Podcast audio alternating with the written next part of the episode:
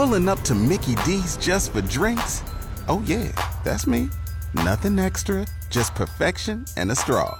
Coming in hot for the coldest cups on the block. Because there are drinks, then there are drinks from McDonald's. Mix things up with any size lemonade or sweet tea for $1.49. Perfect with our classic fries. Price and participation may vary, cannot be combined with any other offer. Ba da ba ba ba.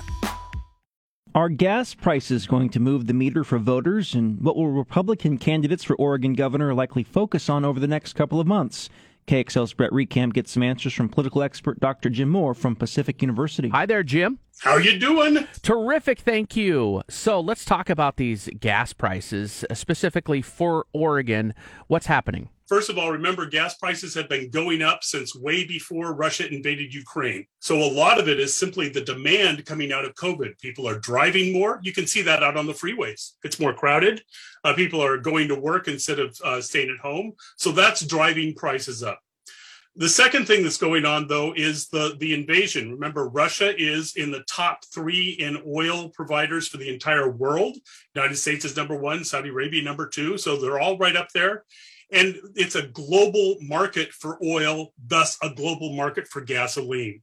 So that's actually not adding much to the price yet, but it's adding uncertainty. So you see prices at the pump kind of saying, oh, there might be a shortage. So I'm going to raise the price by 50 cents you know overnight and then it'll go down a bit and then it'll go back up again. So it's that uncertainty. So most of it is simply because we're demanding more gasoline we're driving more. And then you throw in the uncertainty from russia and ukraine and you get gas prices that are four to fifty five dollars a gallon. Let's talk about the governor race. We know that that is approaching. It's going to be big for oregon and also could have some national uh, repercussions. What's the story there politically yeah, so uh, you know we we've got dozens of people running for governor here in Oregon.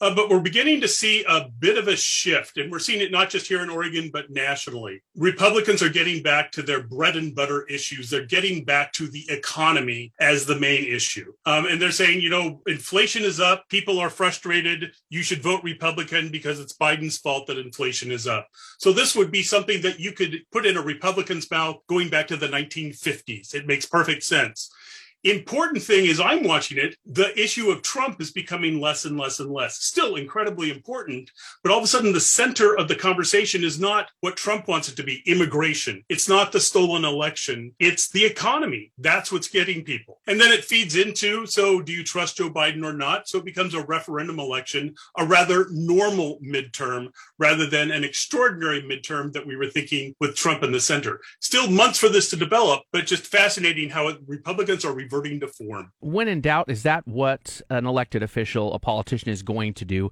They're going to stick to the points that will hopefully get them elected. Yeah, absolutely. You stick to what you think is going to get you elected. That's why we, as the voters, have to basically sift out are they saying this just to get my attention, or are they actually going to govern on this as they move forward? So, the idea of campaign promises and then carrying out those promises is something we're going to be hearing more and more of as we move through here. Remember, the issues that are moving voters right now may not be what a new governor is going to govern on in January, simply because issues may have shifted. But that's where we need to be kind of keep our critical ears open and listen to all the candidates. That's why we have you. Critical Issues is right. Jim, thanks again for your perspective. Hey, you're welcome. That's political analyst Dr. Jim Moore from Pacific University.